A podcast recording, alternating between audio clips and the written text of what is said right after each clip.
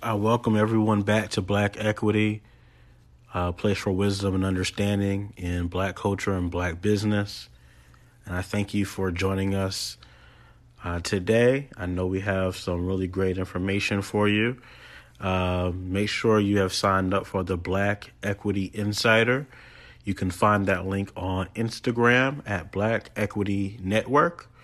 At Black Equity Network you can sign up to be a Black Equity Insider. That's where you'll take this episode and you can go ahead and multiply it by at least two times. Uh, so you'll get a second episode uh, where you will get a different topic each day, uh, among other exclusive content. So make sure you go ahead and subscribe to be a Black Equity Insider today. Now, let's get on with the show.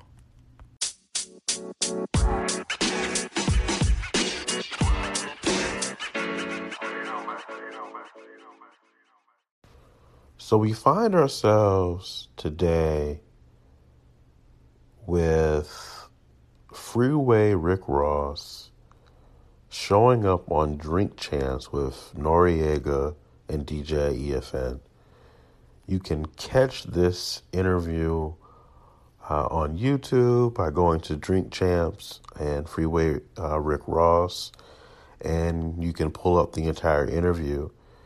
I found this to be an um, important time or important moment for us to study uh, Freeway Rick Ross's story. If you're not familiar, uh, Freeway Rick Ross he was the person that worked and was a major drug kingpin uh, in the mid 80s, actually early early to mid 80s.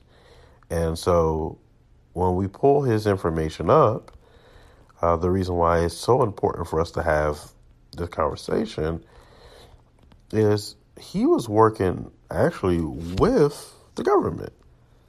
So it says here, uh, Ricky Freeway, Rick Ross, is an American author and convicted drug trafficker, best known for the drug empire he established in Los Angeles in the early to mid 1980s. He was sentenced to life in prison, though the sentence was shortened on appeal, and Ross was released in 2009. Uh, on the show today, Noreaga didn't introduce him that way. He introduced him as an entrepreneur, as a businessman, and as an investor. And so it's all about who's telling your story, right? Uh, it says here his criminal charge was a conspiracy to illegally traffic cocaine. But what many people don't understand uh, is uh, a lot of what he was receiving was uh, directly tied to the CIA. Uh, it says here uh, to sort our our claim in 1996, Ross was sentenced to life imprisonment under the Three Strikes Law after being convicted for purchasing more than 100 kilos of cocaine from federal agent in a sting operation.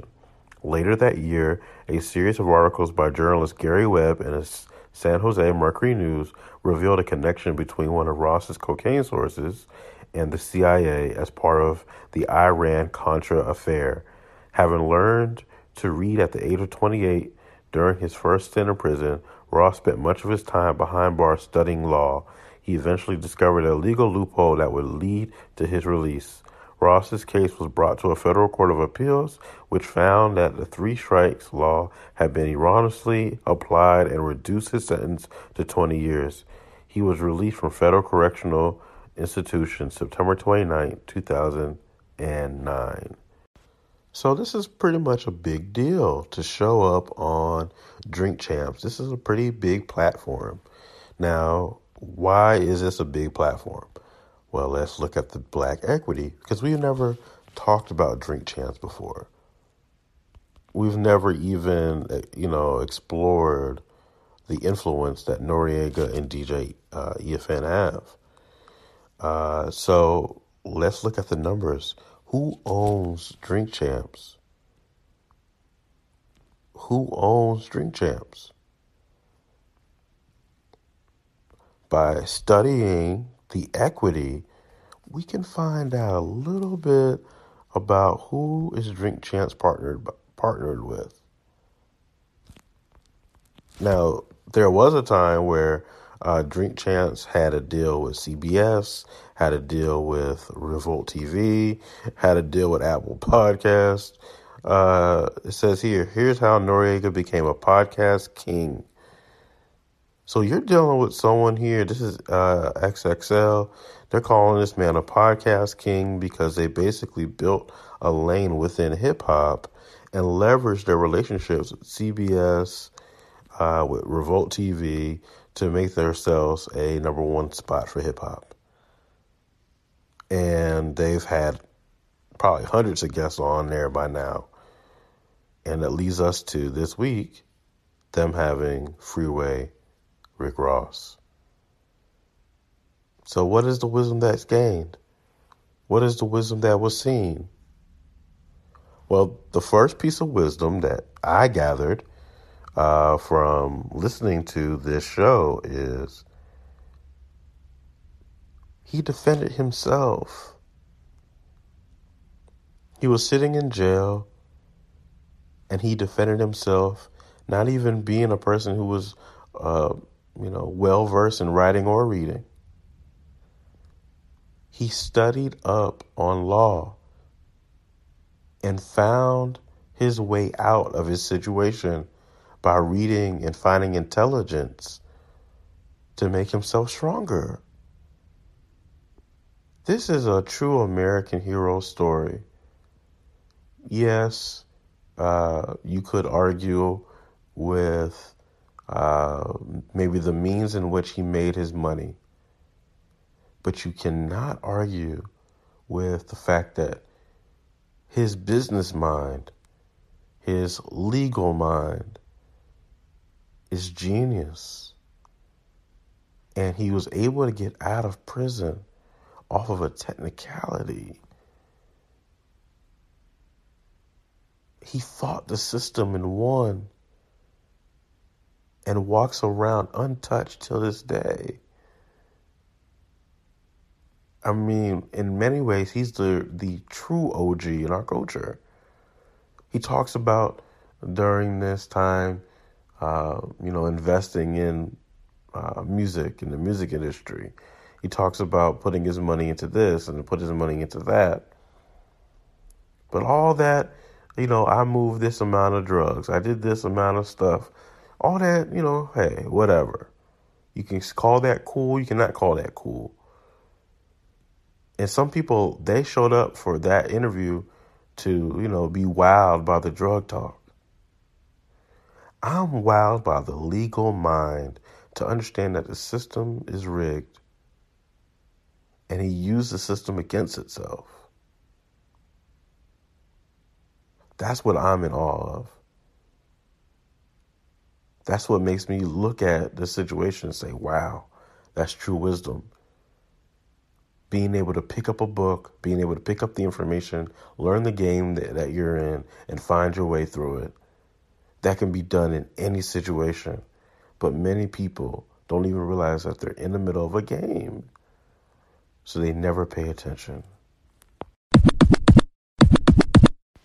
I think wisdom number two is actually a direct segue from wisdom number one.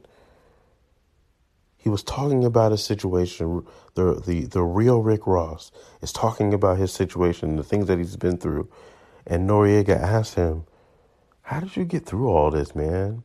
You did this, you did this, you did this. You lived an amazing life. How did you get through all these things?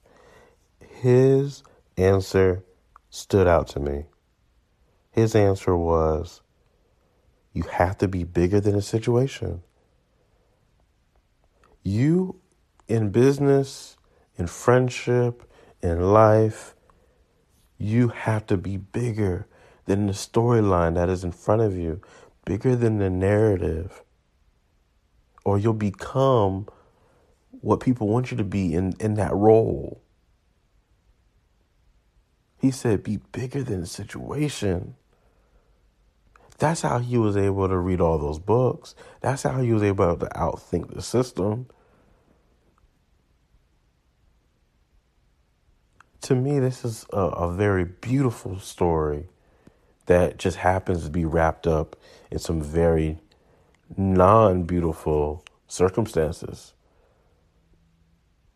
To be able to bring this much wealth into his life is a beautiful thing. The things and the methods that took place to get it may not be beautiful. But the the same people who have a problem with, you know, even me talking about Rick Ross are the same people who will applaud their government, not knowing the things that the government does to other countries and to other people, and not knowing that the government was involved in this working. See, if you're going to be mad at Mr. Rick Ross, you would have to be mad at the entire government, the entire system. But you don't you don't care about the system. You don't care about the government. You're just mad because you see him as a drug dealer, as a drug trafficker. And what he's telling you is no matter how you see me, no matter what you think of me, I'm always going to be bigger than the situation that you're putting me in with your narrative and your storyline. That's the wisdom that I found there. Because for many people, we get tossed into uh, a role and expectation, how people see us, and we get lost in the story that they begin writing for us.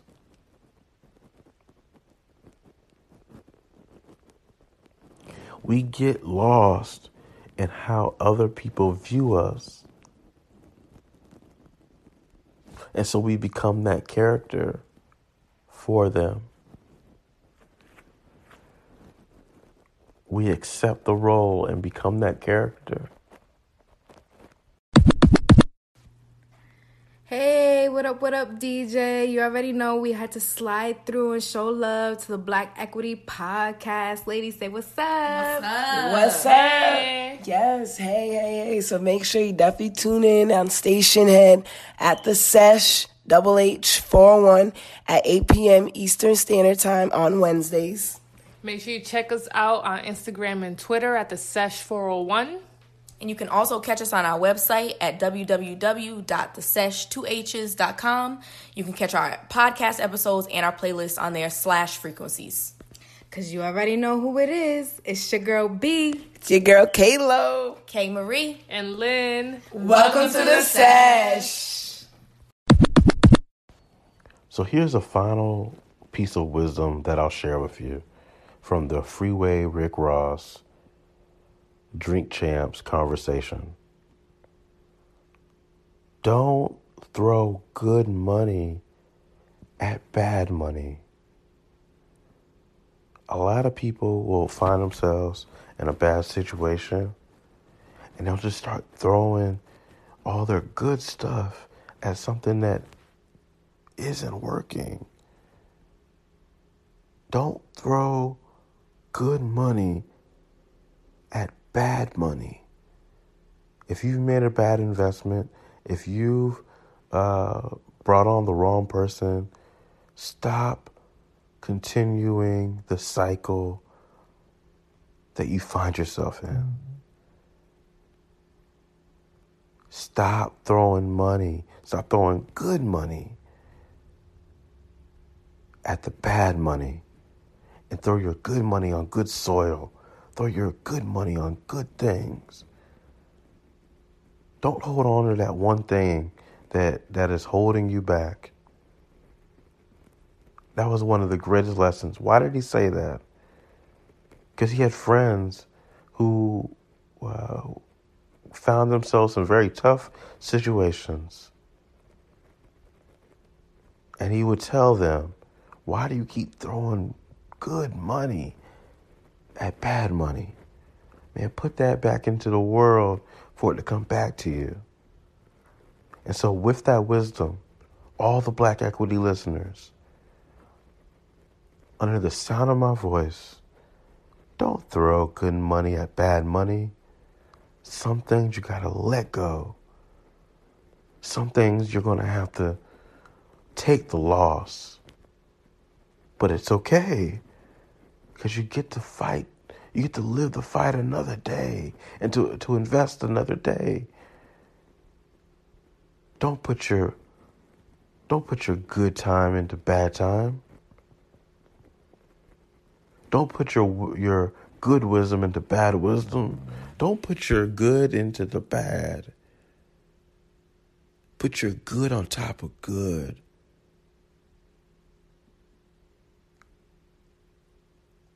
Good money and good seed needs to go in good soil so it can produce a plentiful harvest. And so, for all the in- investors, all the business owners, if you want to know the game, it's time for you to sign up for Black Equity Insider so we can show you where people are putting their good money into good situations. And stop throwing your good money into bad money. That's the wisdom that I learned from this. And I invite you to link up, subscribe, and be part of a bigger movement than yourself. Until next time, I'm DJ Moultrie. This is Black Equity. I'm out.